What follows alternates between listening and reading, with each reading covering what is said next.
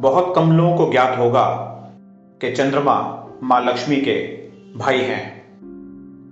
शरद पूर्णिमा के दिन चंद्रमा का आकार सबसे ज़्यादा होता है और उसका प्रकाश कुछ अलग ही आभा लिए हुए होता है।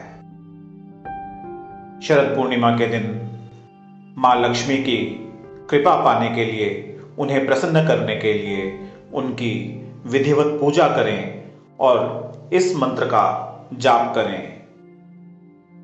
ओम श्रीम ह्रीम श्रीम कमले कमलालय प्रसीद प्रसीद।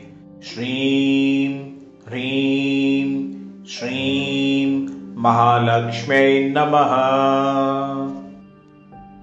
ओम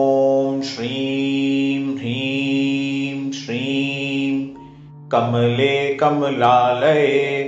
प्रसीद प्रसीद। श्रीं ह्रीं श्रीं महालक्ष्म्यै नमः। ॐ श्रीं ह्रीं श्रीं कमले कमलालये। प्रसीद प्रसीद। श्रीं ह्रीं श्रीं महालक्ष्म्यै नमः